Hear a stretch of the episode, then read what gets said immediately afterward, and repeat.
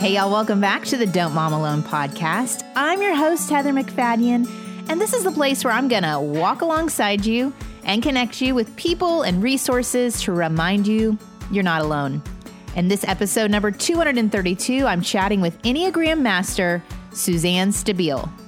The Enneagram is about how you see, and you can never change how you see. Mm. All you can do is change what you do with how you see. And I think we expect other women to be more like us than they are. And I think we struggle to accommodate difference because when we're tired, insecure, over committed, then we settle for sameness.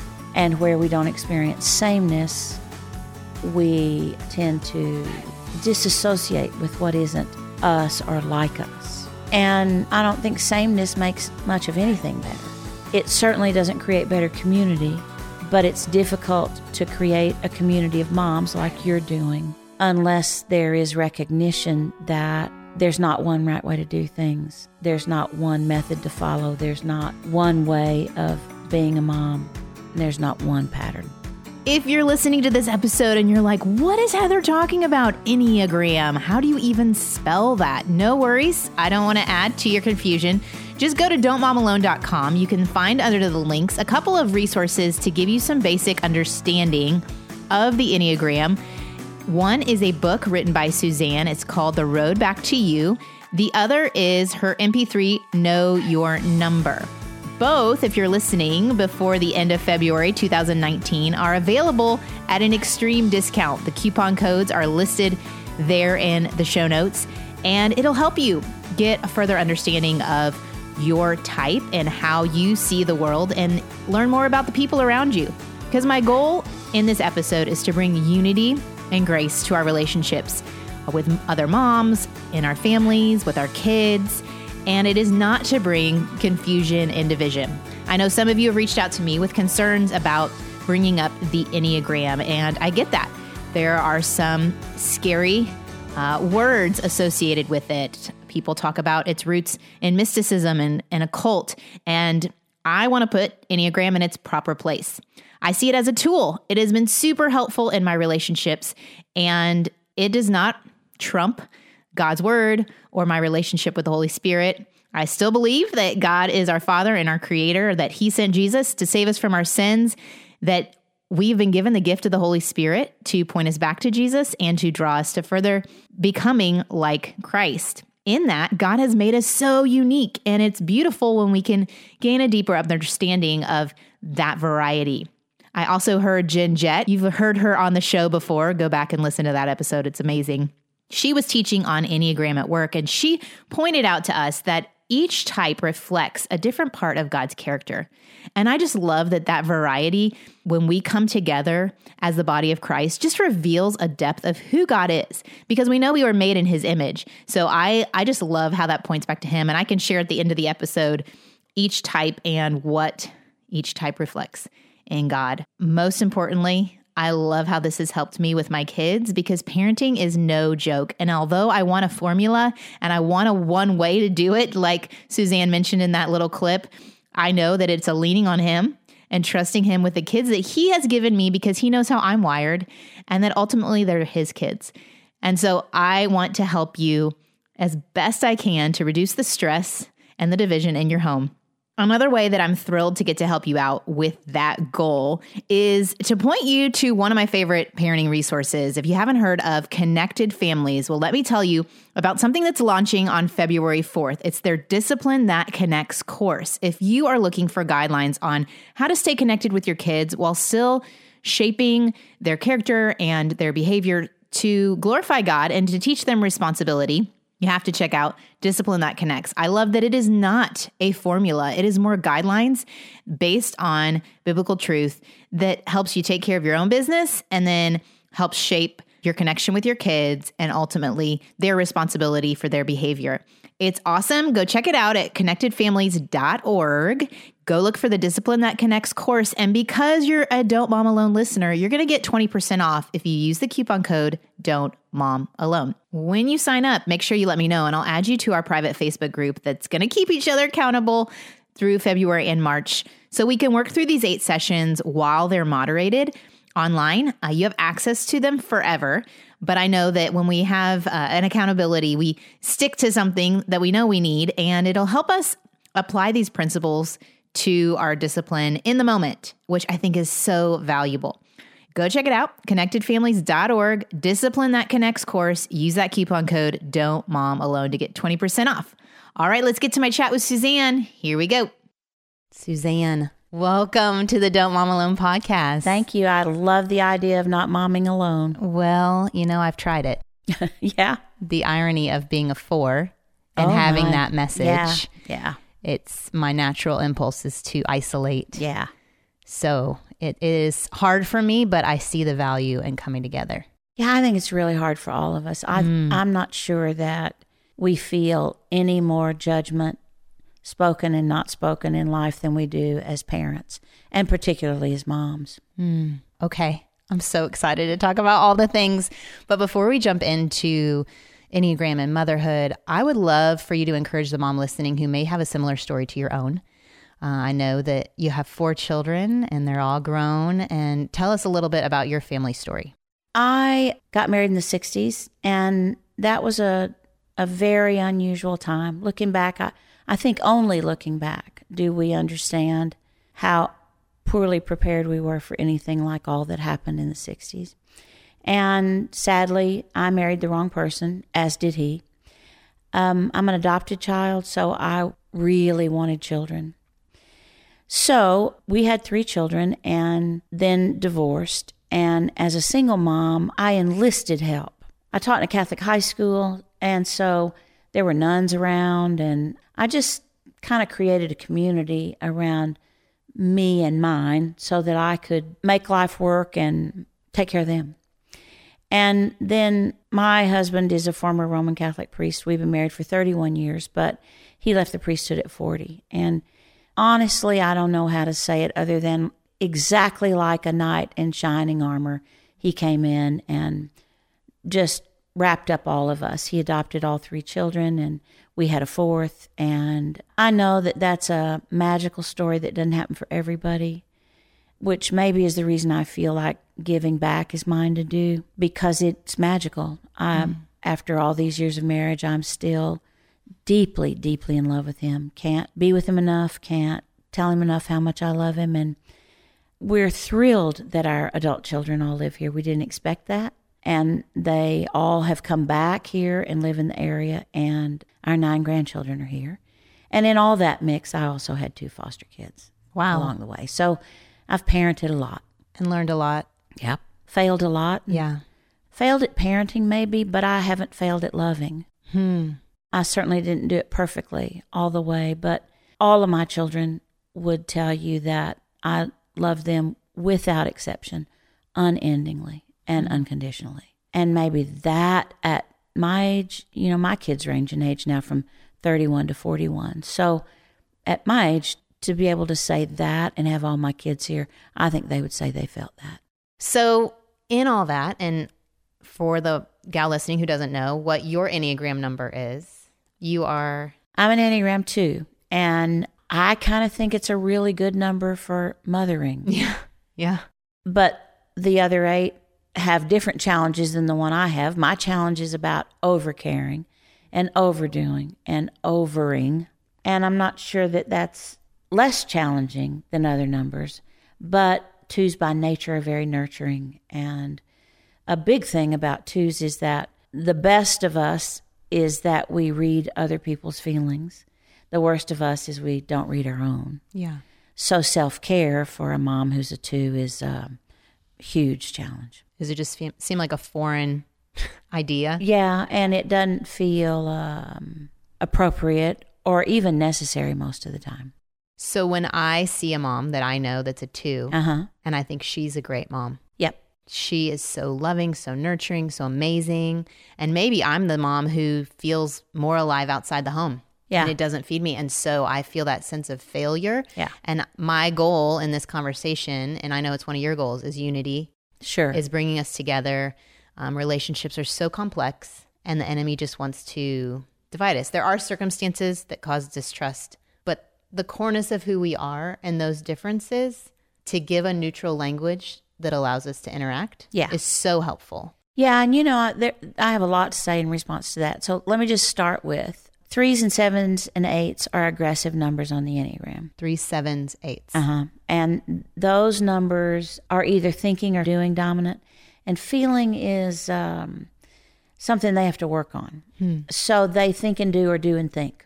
And their challenge in Enneagram wisdom is to bring up feelings, but they don't even know that that's necessary because they love their children and they're trying really hard to do the right things for them.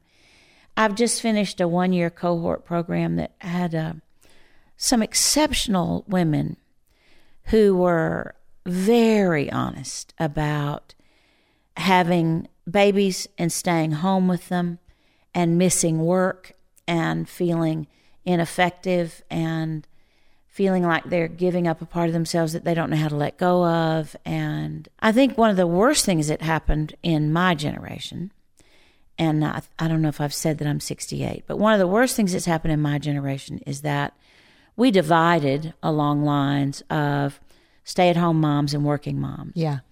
And that was a new thing for my generation for the most part. To have the choice. Yes. So when we divided along those lines, we defensively negated the opposite. Hmm. And I don't think that was ever offensive. I don't think we meant to. Attack the other. No, certainly not. But what we were trying to do was defend the place that we stood. Your choice. I chose this. Yeah. So I'm not wrong in choosing that. Or I feel like this is what I'm supposed to choose. Yeah. in my own discernment of my own way of being in the world. So, part of what we misunderstand about the Enneagram is a lack of a very important line, which is the Enneagram is about how you see, and you can never change how you see. Hmm. All you can do is change what you do with how you see. Hmm. And I think we expect other women to be more like us than they are. And I think we struggle to accommodate difference because when we're tired, insecure, over committed, then we settle for sameness. And where we don't experience sameness, we tend to kind of disassociate with what isn't us or like us. Hmm. And I don't think sameness makes much of anything better. It certainly doesn't create better community, but it's difficult to create a community of moms like you're doing unless there is recognition that there's not one right way to do things. There's not one method to follow. There's not one way of being a mom. There's not one pattern. And there's That's this best. one perfect mom we have in our head. Yeah. And she's literally all nine types and merged into one person. And we that's an impossibility. And we know it logically. Sure. But in that moment, like you said, I think that was so helpful to think when we're stressed or overwhelmed or over we want somehow to cope with that by saying it all needs to be the same and Instagram's telling me the formula and I'm not lining up with it and I failed or I'm going to attack you. Either I'm failing or you're wrong. Yeah. I don't do a lot of my own social media work Yeah. um, for obvious reasons. I don't have time. but it's mine. It's my work. I'm just not the one who posts it. or Right, right, right, right, right. Deals with all that, right? You're not doing the scrolling. Right. And uh, that's a gift. Mm-hmm. The thing I would say that I think is real important about that is that the best expression of all of us that we put on social media or that someone graciously helps us with the technology of all of that. I think we need to be able to create certain communities on those platforms that we're going to participate in and not try to be present to all of it. Hmm. Because, and I don't think the communities should be homogenous. I do think they could be potentially socially and psychologically and maybe spiritually safe for our way of seeing life. Hmm. I just recently began to look at, maybe six months ago, and talk to people about, particularly withdrawing numbers, which are fours, fives, and nines. Four, fives, and nines are withdrawn. Yeah. And I have been talking to them about an awareness or a lack of awareness of how much energy, social media costs them. Hmm. And the word that I'm getting back is that they were totally unaware that it was costing them anything. It felt like it wasn't. But in fact, they are losing energy into social media that they really kind of need for other things. That's really interesting as a for myself. Yeah. And how much time my phone tells me I'm on it. How many hours a day? Yeah, Not yeah. minutes, hours. Yeah, that's a lovely new trick, isn't it? Yeah, that's neat. So, okay, what I've heard from you, you've categorized threes, sevens, and eights As aggressive. as aggressive. You've categorized four, fives, and nines as withdrawn. Right. We have three more numbers. Right. What are those three? One, two, six. And they're dependent. Dependent. So this is a real overview. Yeah, no, we, we're Small, gonna, everyone's small. already done their research before Okay. this. So let me just say that fours, fives, and nines, orientation to time is the past. Okay. They have a tendency to move away from people Mm-hmm. and they are doing repressed, which doesn't mean they don't do anything, but it means that they lose a lot of energy doing things that don't need to be done or things that don't need to be done at that time. Like the tyranny of the urgent, with that, they get stuck in that place. Everybody, I think, gets stuck in that a little bit, but fours like to do what they're interested in. Yeah. Fives like to plan to do. So they plan more than they do. Mm. And nines are easily distracted by doing whatever's right in front of them. So moms, I'm picturing these moms. Yeah, exactly. So how does that apply to a mom that's in those three numbers who's withdrawn and there's so many tasks So many. outside if she has a job. Yeah. Outside the home. Yeah. And so for fours, fives, and nines, children are unpredictable. Mm. And it makes it difficult to measure what tasks to do when Yeah. in order to not carry the burden of feeling like you're not getting things done. Constantly overwhelmed. And fours want things to be meaningful. I'm gonna giggle every time she says four because Yeah. And so I'm they want everything to be meaningful. Yeah. Fives have the least energy of all the numbers on the Enneagram. They wake up in the mornings with the same amount of energy every day, and everything costs them energy. And it's like manna, you can't store up. So when they run out, they're out. So they are a little less participatory, which would be easy to be misread by other people If a mom's watching a five mom, Yeah. she could make judgments about her caring or loving. or being aloof or cold. Those are words that people sometimes give so, to fives. Okay. I want to say the gifts of her. Absolutely. And so fives are the only number on the Enneagram that are capable of neutrality. Hmm. And a lot of really good parenting comes from being able to be neutral, particularly if you have more than one child. In sibling conflicts. Absolutely. In everything. Neutrality is really a gift. And since the rest of us don't have it, we often don't recognize it or don't know to highlight that. Fives are also very thoughtful and they don't get caught up in gossip or um, politics or, I mean, like office politics or neighborhood politics. Yeah. They don't get caught up in any of that. And nines, every number has a, according to Riso and Hudson, an unconscious childhood message and a lost childhood message. And for nines, the unconscious childhood message is it's not okay to assert yourself. And their lost message is your presence matters. So that message is lost. Yeah, didn't hear it. They don't feel didn't like their it. presence matters. Nope. So that's a whole thing that they bring into parenting that insists that they pull back a little bit and evaluate everything and find their place and then be fully in that. And nines also have the least energy of every number on the Enneagram. And that's because they're boundaried internally and externally. So fives have this measured amount of energy, right? They get the same amount. They get the same amount every day. Nines uh, have very little energy because they're boundaried internally and out. And internally, they're trying to keep in anything that would cause conflict. And externally, they're trying to keep out anything that would cost them their peace. So, to maintain those boundaries and parent is an extra challenge. is their home like perceived to be this peaceful place from the another mom could say, "Man, it seems like her home is super peaceful. The way and that it's she false will, peace. Well, no, it's not false peace. The way she would appear is laid back. Okay.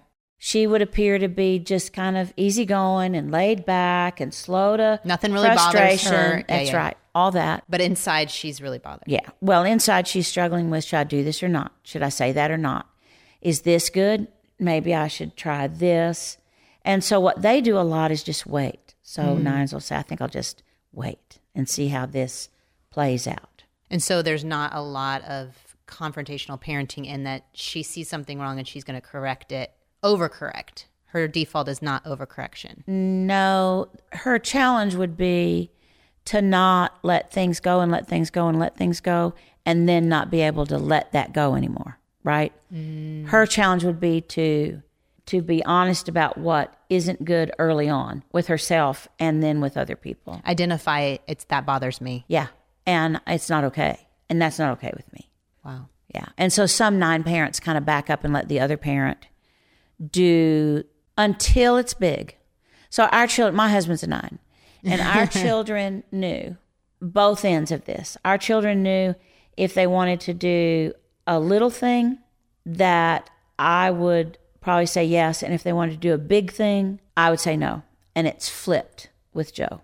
He would say no to all the little stuff, but big things, he got the value of that and he would be on board and supportive of that. So they knew which one to go to to get what they wanted. It worked really well for them and for us because we were each gifted at hearing their needs and responding to them appropriately because we neither one spanned the whole spectrum. I could see how we could talk for three days. Yeah. Especially, I Enneagram mean, work- when are you going to write a book on parenting and Enneagram, please? because I Uh, see so much content. I, you, you can't probably say, but I well, I could say I'm I um I think there's going to be one that comes out of our work here. Yeah. I'm I'm not on board with assigning numbers to children. right. Let's talk about that before we get into more moms, because I was even thinking as you're talking, I have kids 13 to six, and my 13 year old, I'm starting to think could be a nine based on his behavior, and I'm realizing how do I train him, but then I don't want to label him. I'm not going to tell him you're a nine. So how do we how do we balance not Enneagram and kids? I'm supportive of you thinking that you're beginning to identify a 13 year old. You know, your Enneagram number is determined by motivation and not by behavior. Hmm. And we love our children and know them well, but I'm not sure we always know what motivates them. Right.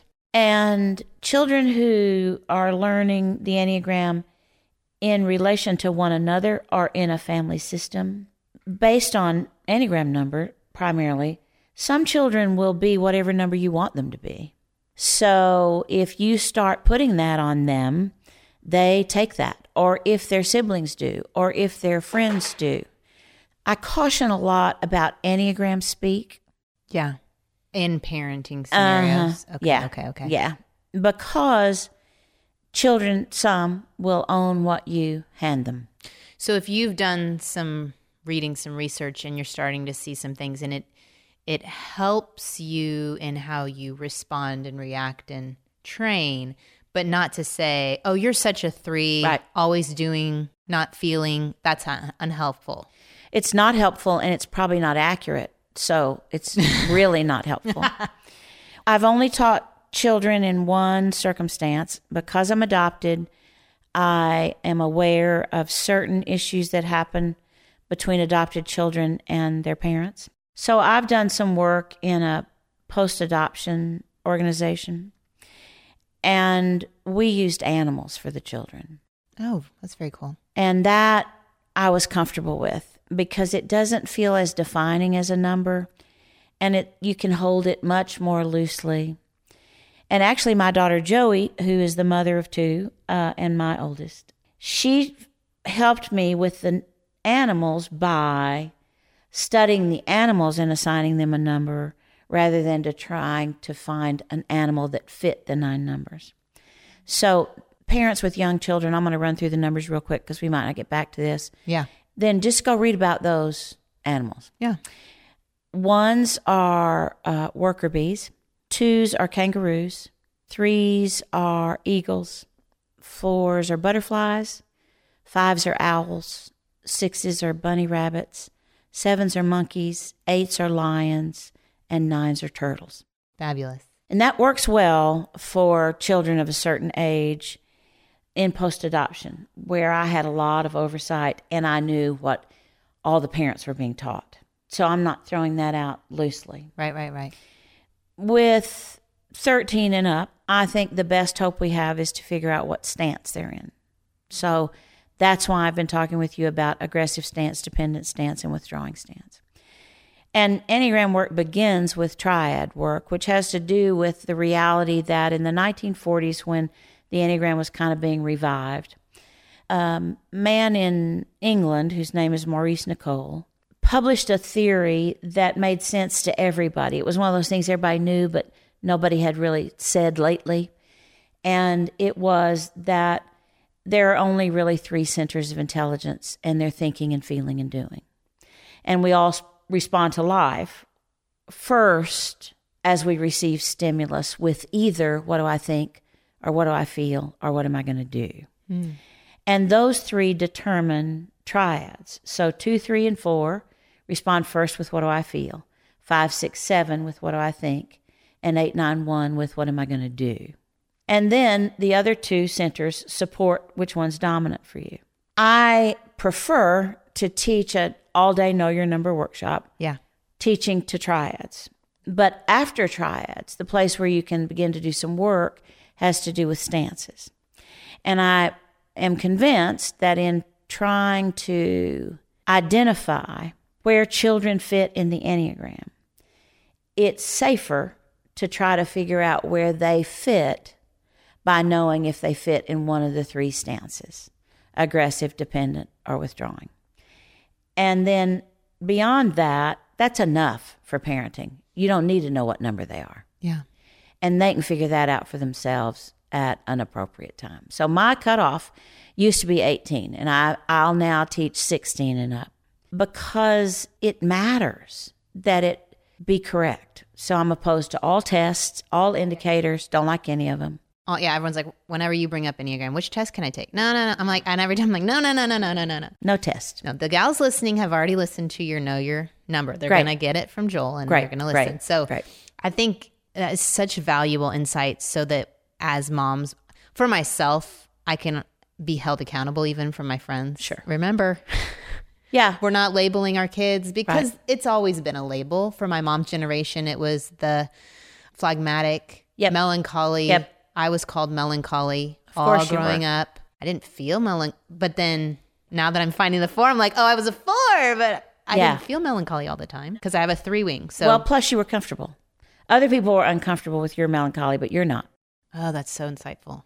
Right. Right. So another reason that we have to be very careful about assigning numbers to children is because we see everything from our perspective and what we're comfortable with if they're a feeler. So right. I was labeled sensitive a lot as well too, right. and I right. and I talk to moms who are maybe a one, a, a more aggressive stance yeah. in this eight category that it bothers them. It's hard for them to have a child so feelings driven, and this is helpful. But you know, a better way to talk about that is to say a child who's so different from me, mm. right? Mm. So my um, child is so different from me. Yeah, yeah. yeah. I actually was on a podcast where they thought they were going to get me to help them identify numbers of children. Oh, no. And early on, I said, you know, I just don't do that. And they asked me a few questions and I answered them. And the host of that podcast just stopped and said, We're going to keep right on going. And I want everybody to listen because this is all new information for us.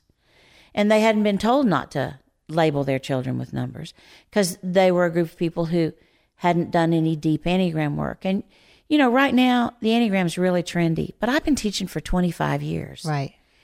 And I don't teach a half day workshop. I'm just not going to take any shortcuts because this is probably 4,000 years old, for sure 3,000, spiritual wisdom tool. Mm-hmm. And you don't truncate that. No. It's just not a good thing to do. And I, I don't think shortcuts end up being shortcuts. And I get that we already have more than we can do culturally. And as moms, we for sure have more than we can do. But this is one hour a day for eight days. It's an eight hour investment to know that you know, and it's worth it. Yeah. It's just worth it. Yeah.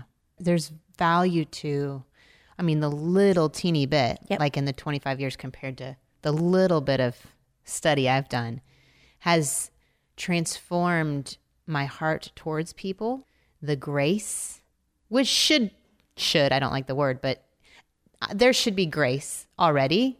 But Yeah. the way we're wired, I need to understand a little bit more to provide that grace. So, for moms to get back to that those three that you described uh, the five and the nine with their energy low Yeah.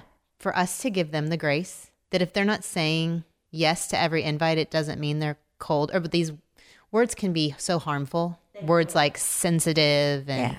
cold and lazy And I think children live into that. yeah yeah I yeah think I think if we put those labels on children, then they live into those labels. Hmm. And dramatic Yeah, yeah, Yeah. yeah. Boy, you got a boat full, didn't you? well i'm just thinking of all the words Sure. i've heard even moms that Yeah, email me yeah, my child is so dramatic. My child is a force, you know, leading a leader, leading a, an eight or yeah. being an eight as a mom. So, Yeah, right aggressive here- stance, or go ahead. Right here in this room, working in that nonprofit for post adoption services, I had a parent who was parenting an adopted eight, mm.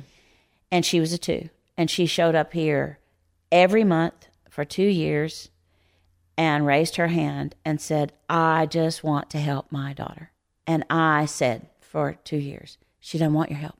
That isn't going to work for you. She is a very strong, independent nine year old. She doesn't want you to help her. And that doesn't have to be part And part it's not a rejection. no, it's not personal, and it doesn't have to be part of your mothering qualification. To help her is to let her experience life from her aggressive standpoint and then be there when that doesn't work for her and she needs your wisdom.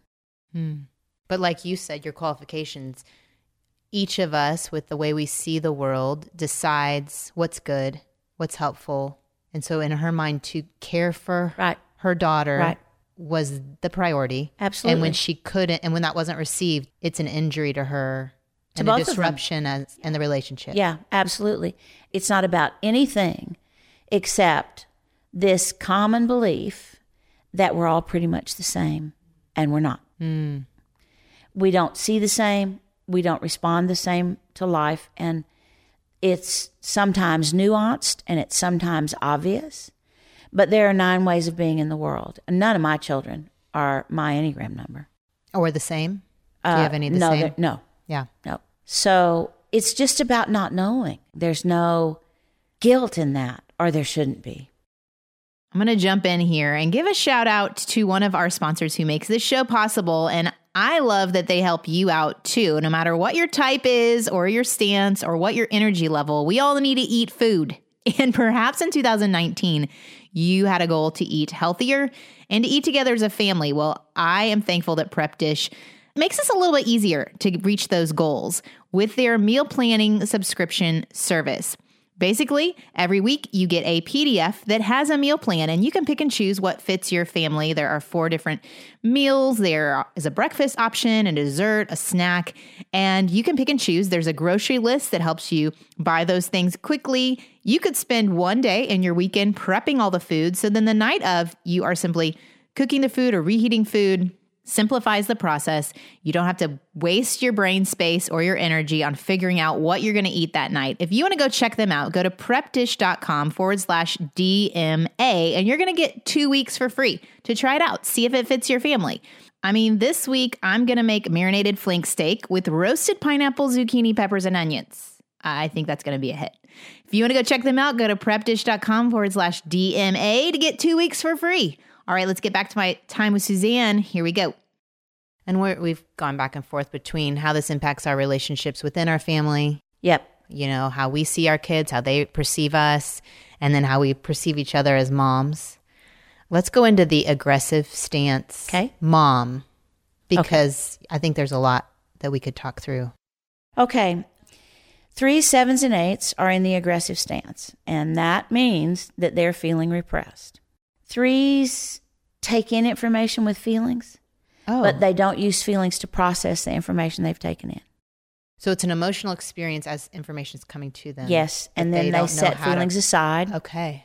and they respond with thinking and doing. Hmm.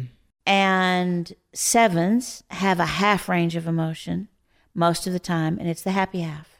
And so they see themselves, each of them, threes see themselves as very feeling.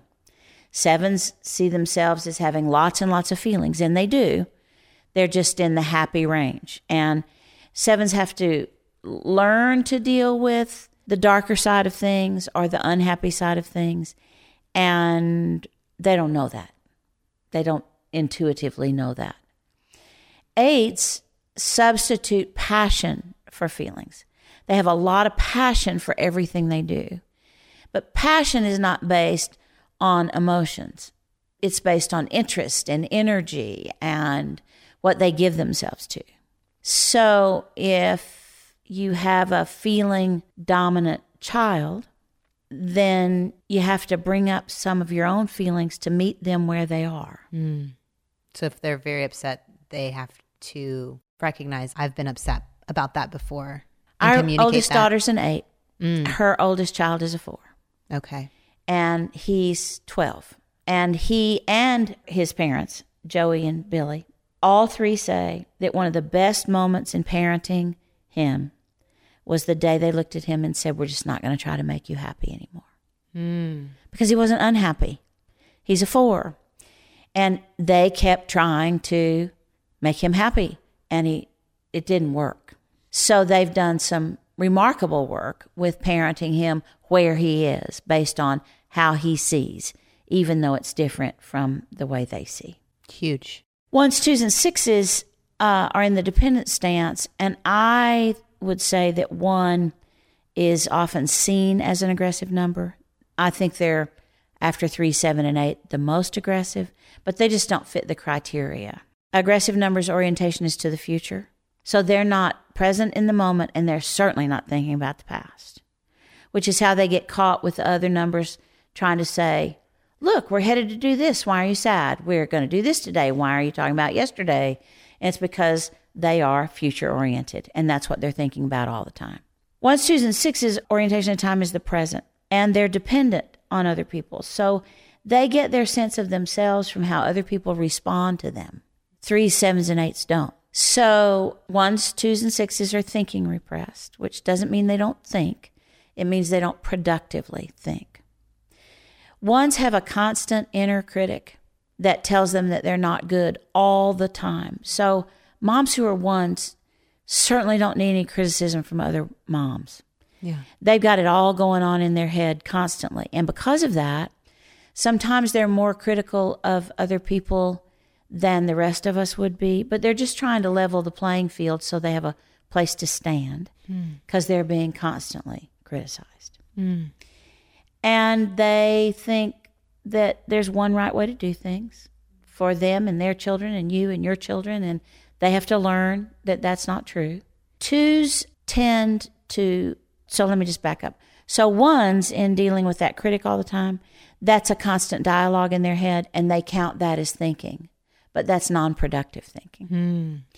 Twos think a lot, and my estimation is that 85% of their thinking is about relationships. And there are a lot of other things you need to think about besides relationships. So I spent early years of parenting before I knew the Enneagram. Anytime I corrected my children, circling back to them to see if we were good, see if we were okay, hmm. see how we were, because that relationship meant everything to me. And I had to learn about the Enneagram to know that my role was to not always be able to be in sync with them, that mm. I had to stand apart from their feelings. But the problem for twos is they don't feel their own feelings, they feel everybody else's feelings. So in parenting my children, I had to think about what I might be feeling because everything I felt was what they were feeling. Mm. And if you have more than one child, Yeah, it's That's a lot. constant. That's a Yeah, whole yeah, yeah. lot to do. it's exhausting just Yeah, it's a lot. being in your home and doing nothing but being with your children. Feeling, Yeah. feeling, feeling, feeling. Hmm. And a six. Um, sixes are in the fear triad with fives and sevens. And their thing that they struggle the most with is anxiety. And they kind of scan the horizon for danger. So they are If they have a toddler or young often children. labeled as overprotective parents. And that's because it's how they see. And they manage their fear with worst case scenario planning. So they spend a lot of time thinking about what could go wrong or what could happen that would be bad. And then they have a plan for that. And then they try to protect from that. And it's a full time job. And it's not productive thinking because so much of what they worry about and plan for doesn't happen. Isn't going to happen, doesn't happen. But they wouldn't be comfortable without being prepared for it. And so they over prepare. It is in my tradition, and you know, there are different Enneagram traditions, probably three or four. But in the wisdom tree that I'm from, we believe that there are more sixes than any other number. Oh, really? And so there's a lot of um, advertising and sound bites that are aimed at anxiety and that we feel anxiety. Is that a, a time period and, and an international thing or It's America? global. Okay. It's global. Okay. It's, of course, done different way in different cultures. And it's really bad here in the Western world because we have so much media and Just, I mean, I know that the numbers of children with anxiety has gone up significantly. Yeah. I've heard that from counselors, and I didn't know if. And there's a really good chance that a high percentage of those children are sixes on the Enneagram. Hmm. And what they need is to have their questions answered. The sixes ask questions until you think you can't possibly answer another one. Like, there's security to be found in having those Answers. Okay. And they don't like surprises. don't like surprises. No. So ones, twos, and sixes are getting the read from everybody else as to how they're doing, and they don't, uh, they aren't objective about their own behavior, and they are not productive thinkers. As a mom who's a one, two, or six, how does she care for herself? You know, it sounds to me like if I have a friend who's a one and I want to support her and she's in her head a lot, I mean, is that something only she can do? Or as a mom friend, can I help the one, the two, and the six? One of the things that helps, I think, the most with ones, with life period, and certainly with parenting, is finding time, number one, to answer their questions. But number two, ones need to unpack things. Ones need time to talk, just talk. Mm-hmm. And they don't need fixing. It doesn't help them for you to say, oh, don't think that way. Oh, that's not true. That's not helpful. They need you to hold the space They for do them to process. for them to just talk. Then they need clarifying questions that are honoring of them. Hmm. If you say, "Oh man, I wouldn't have done that," they had a voice telling them all day they shouldn't have done that. Mm. That'll tell them again tomorrow they shouldn't have done what they did yesterday. So that's not helpful. I think the best offering we have for one's in friendship, for one's as children, for one's anywhere is how can I help you have this be what you need it to be? Hmm. So if you're co parenting with a one, you would want to say, how can I help you accomplish what you're trying to accomplish without the extra that seems to make you uncomfortable? And one of the things we have to watch out for with ones and sixes is being helpful, but it coming across as patronizing. So ones are perfectionists on the Enneagram, and they wake up every morning with, I can't make any mistakes.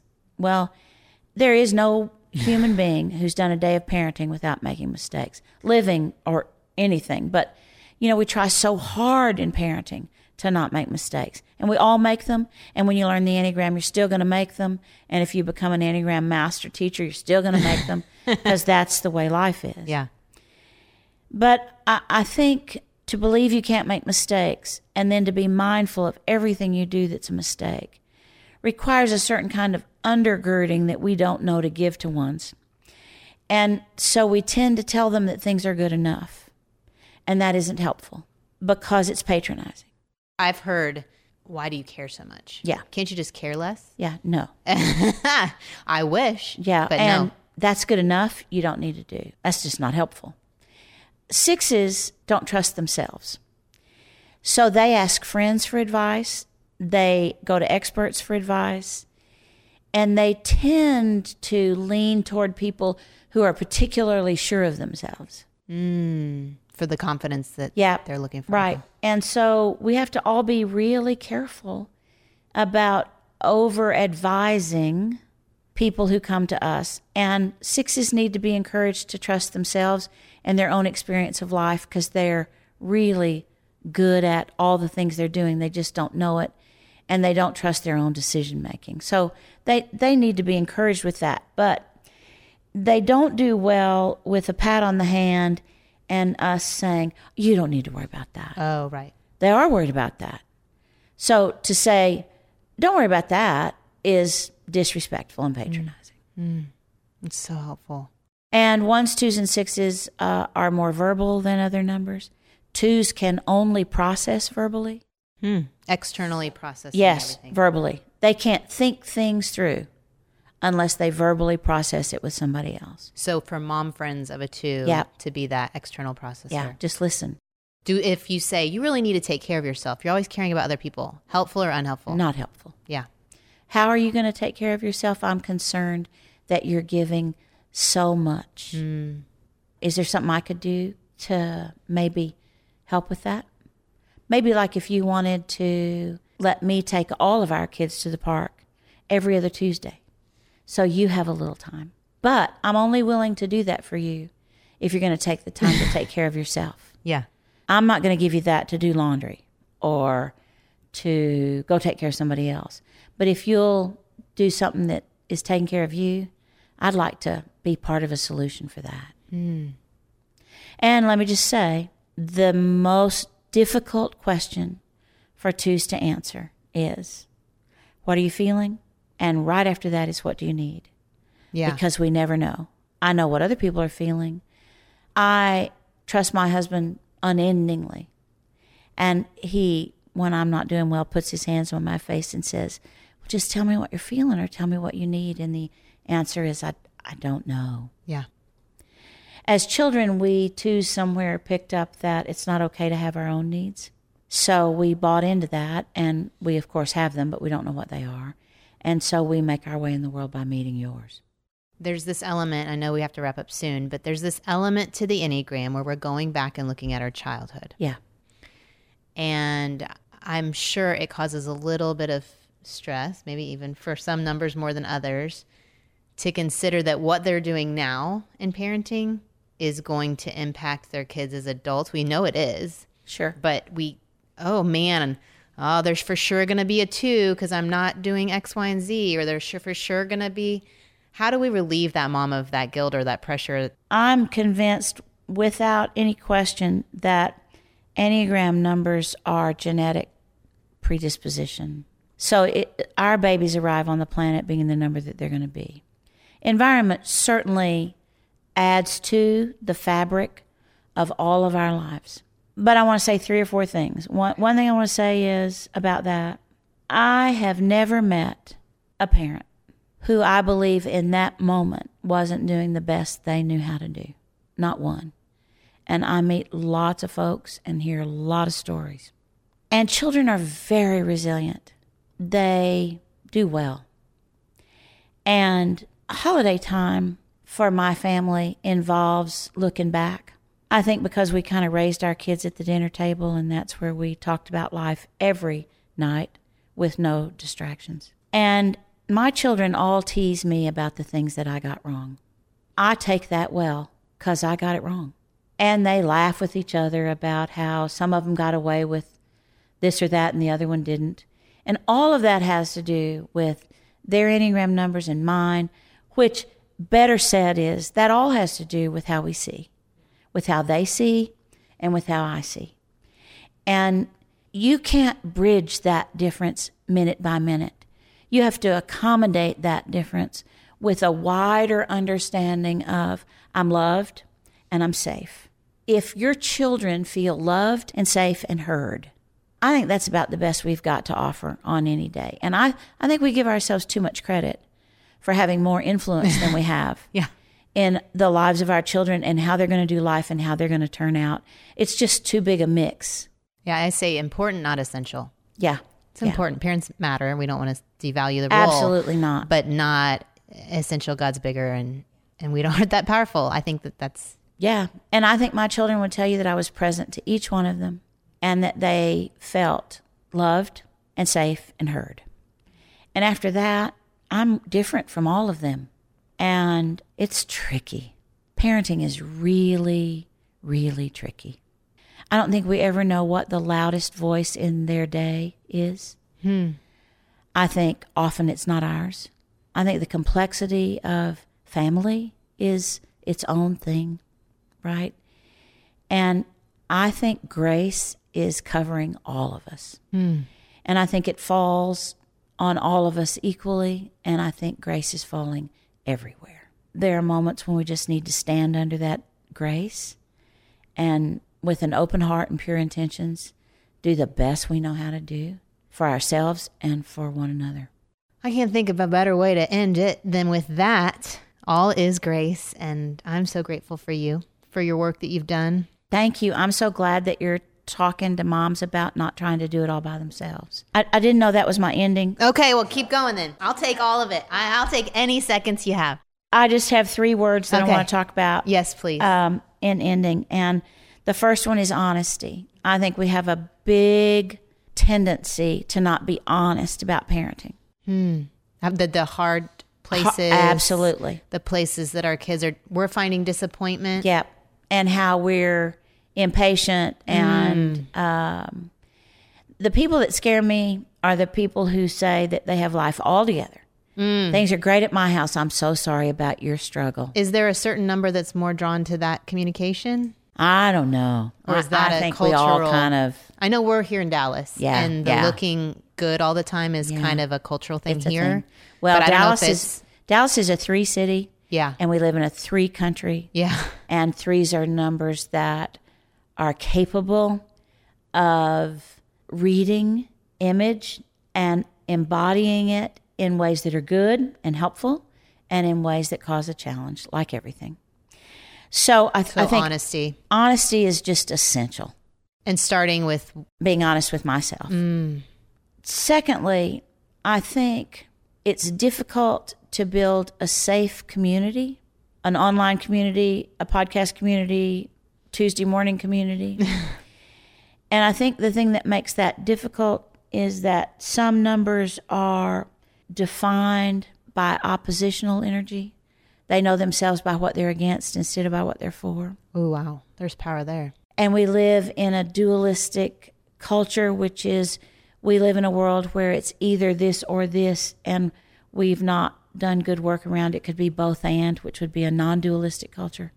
So both your way of mothering and my way could be really good. And one isn't necessarily better than the other. We need to be able to hold both. And finally, I don't think you can do life well without appropriate priorities. Hmm. And the the idea that we can have it all started with my generation and you can't. And priorities are the only thing that help me make my way through the day. So I ask myself a hundred times a day these two questions. What is mine to do?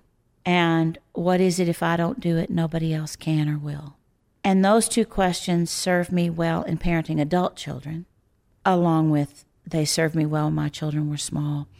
And I think we all have to have questions that we ask ourselves in order to live appropriate priorities that have to do with where our center is. And hmm. I'm not going to say for anybody where that center should be, but I will say this.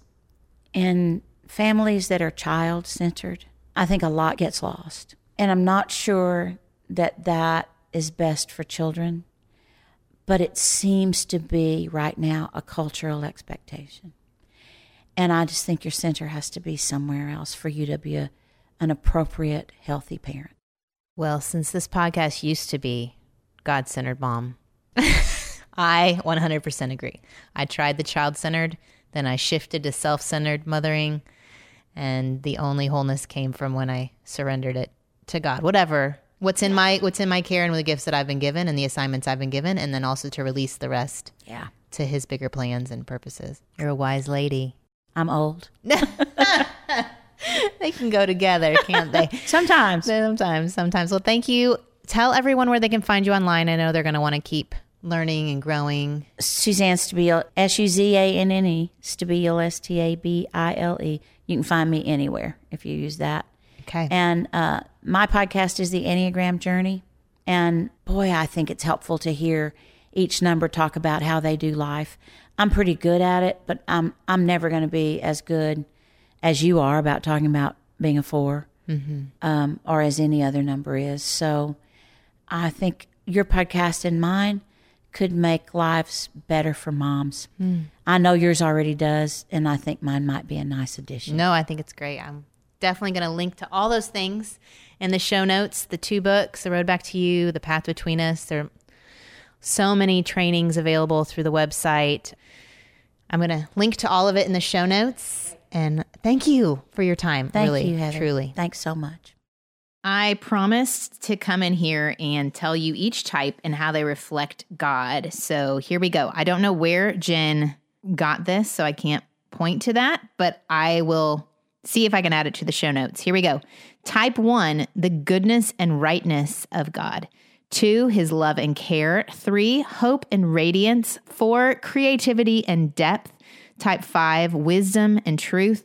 Type six, faithfulness and courage. Type seven, joy and abundance. Eight, power and protection. Nine, peace and oneness. I love just hearing the whole list of who God is for us and then to consider that we can each be that different color that brings him to fullness to those around us is so amazing. I also appreciate the different books that are written on how each type connects with God and using it as a spiritual formation tool to understand that there isn't just one way that people connect and relate with God and to give each other allowance for that. Uh, I also wanted to share a little Enneagram etiquette that it's so personal. You may not want to ask someone their number or assign a number to them to realize that because it's going deep on how they see things, that they would allow them to figure that out for themselves. There's also so much movement. You have your core way you see, but then you can pull from the numbers on either side and it colors how you see. Or if you're in a healthy place, you might pull from another number's positive side or another if you're in a stressed place another number's negative side. And so we're always moving and growing and that's the beauty of being a follower of christ that god is always pulling us to moving and changing and growing and to allow for that in the people in our lives. Uh, we also have heard in studying the enneagram that you have to go back to your um, early 20s before kids maybe before marriage to see how the main way you see the which number fits you best is to consider before those relationships came into your life. I hope you were encouraged after I left the interview. One, it's super intimidating to chat with someone who's been studying the Enneagram for 25 years. So I felt like the boy in Christmas Story who's sitting on Santa's lap and has no words and just mumbles, a football. Yeah, a football. So I left and I had all these questions all of a sudden like, okay, let's say you have a kid who's in the withdrawn stance. How do you help them or an aggressive stance? Like, I wanted to take it to the next level and we only had so much time. But the good news is her daughter and husband are, if you're in the Dallas area, putting on these parenting and the Enneagram seminars the first Tuesday night of every month. I'll put a link in the show notes where you can sign up for that. I think it's only $3 just so they can get an accurate head count. Go sign up for that if you're in the Dallas area and want to learn more about parenting and the Enneagram. Thanks, y'all, for listening. Uh, thank you for those of you on Instagram who helped me prep for the Paul David Tripp marriage episode I'll be recording. I also have a chat with Sally Clarkson about friendship that'll be up next week. It's great. Love Sally. And some more goodness coming your way. Stick around for the show. I appreciate y'all. Uh, if you want to leave a review on iTunes, that would be super califragilistic expialidocious. great. There are so many podcasts now. And if you found value in the show, one way you can give back is to let other moms know about it. Y'all have left some fabulous reviews, and I think iTunes likes it and brings the show to the top of the charts list so that other moms can find it and be encouraged to not mom alone. Y'all have a great week. Adios. I hope you enjoyed this episode of the Don't Mom Alone podcast. If you're wanting to connect with more people and more resources to help remind you that you're not alone, head over to don'tmomalone.com. That's also where you'll find the show notes with any links mentioned by our guests. Most importantly, I want you to know the good news the great news that you're not alone because God has promised to always be with you. With faith in Jesus Christ, the one who died for you and rose again, he said when he left, he was going to leave a helper, a comforter to be with us. God in us. Moms, that is superpower. So while you're washing dishes at your kitchen sink, while you're driving to and from work, while you're feeding that baby late into the night, while you're cleaning sticky floors, God promises to be just as present and with you as when you're worshiping in a church pew. As it says in Zephaniah 3:17, "The Lord your God is with you. He is mighty to save. He takes great delight in you. He will quiet you with his love and he will rejoice over you with singing." Now that's good news. Have a great day.